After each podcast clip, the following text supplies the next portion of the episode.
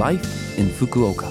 फुकुओकामा जीवनयापन यो फुकुओका सिटीबाट प्रायोजित कार्यक्रम हो नमस्ते ओहाई गोजाइमास। म सरिता। यो छोटो समयको कार्यक्रम लाइफ इन फुकुओकामा तपाईँहरूको लागि फुकुओकामा आरामदायक जीवनयापन गर्न तथा बाहिर निस्कँदा वा दैनिक जीवनमा आवश्यक पर्ने जानकारीहरू नेपालीमा दिने आइरहेकी छु।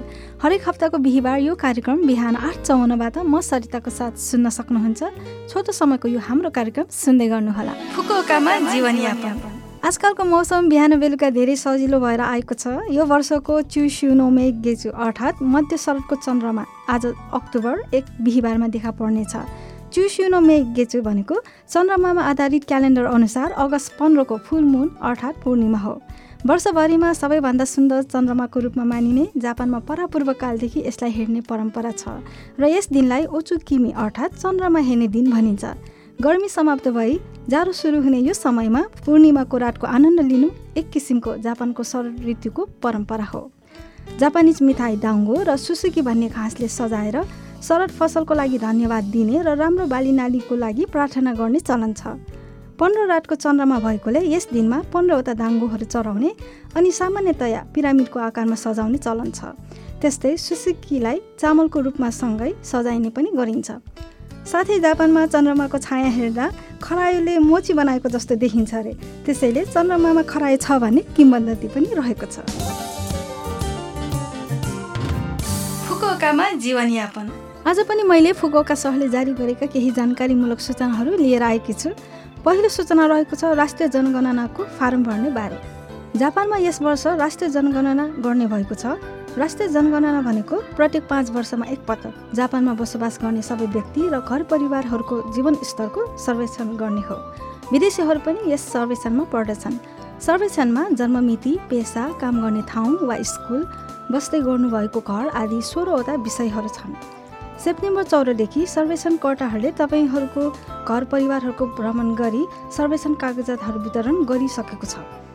स्मार्टफोन वा कम्प्युटरबाट सजिलै र सहज उत्तर दिन सकिने भएकाले इन्टरनेट मार्फत भरिदिन हुन अनुरोध गर्दछौँ।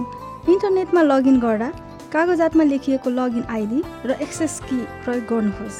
चौबिसै घन्टा जापानी अङ्ग्रेजी चाइनिज कोरियाली भियतनामी पोर्चुगिज र स्पेनिसमा उत्तर दिन सक्नुहुन्छ। यदि इन्टरनेट मार्फत भर्न गाह्रो छ भने सर्वेक्षणको फारम भरेर पोस्ट गरेर पठाउनुहोस्। कृपया अक्टोबर सातसम्ममा भरिदिन हुन अनुरोध गर्दछौँ। अब अर्को सूचना रहेको छ कोरोना भाइरसको सम्पर्क पत्ता लगाउने एप कोकोआको प्रयोगको बारेमा। जापानले कोरोना भाइरस सम्पर्क पत्ता लगाउने कोकोआ नामको एप बनाएको छ। यदि तपाईँ भाइरस सङ्क्रमित व्यक्तिको एक मिटरभित्रको दूरीमा पन्ध्र मिनटभन्दा बढी सम्पर्कमा आउनुभयो भने यो एप मार्फत तपाईँलाई सूचित गराइनेछ। यो निशुल्क एप हो।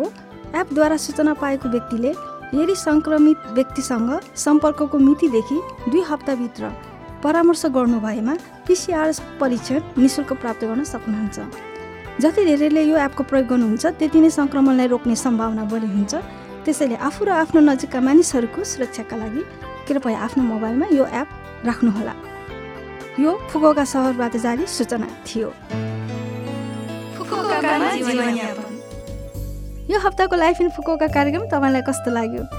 लभ एफएमको होम पेजमा गएर लाइफ इन फुकोका नेपाली भनेर खोजी पोडकास्टबाट यो कार्यक्रम तपाईँको मिल्ने समयमा सुन्न सक्नुहुन्छ।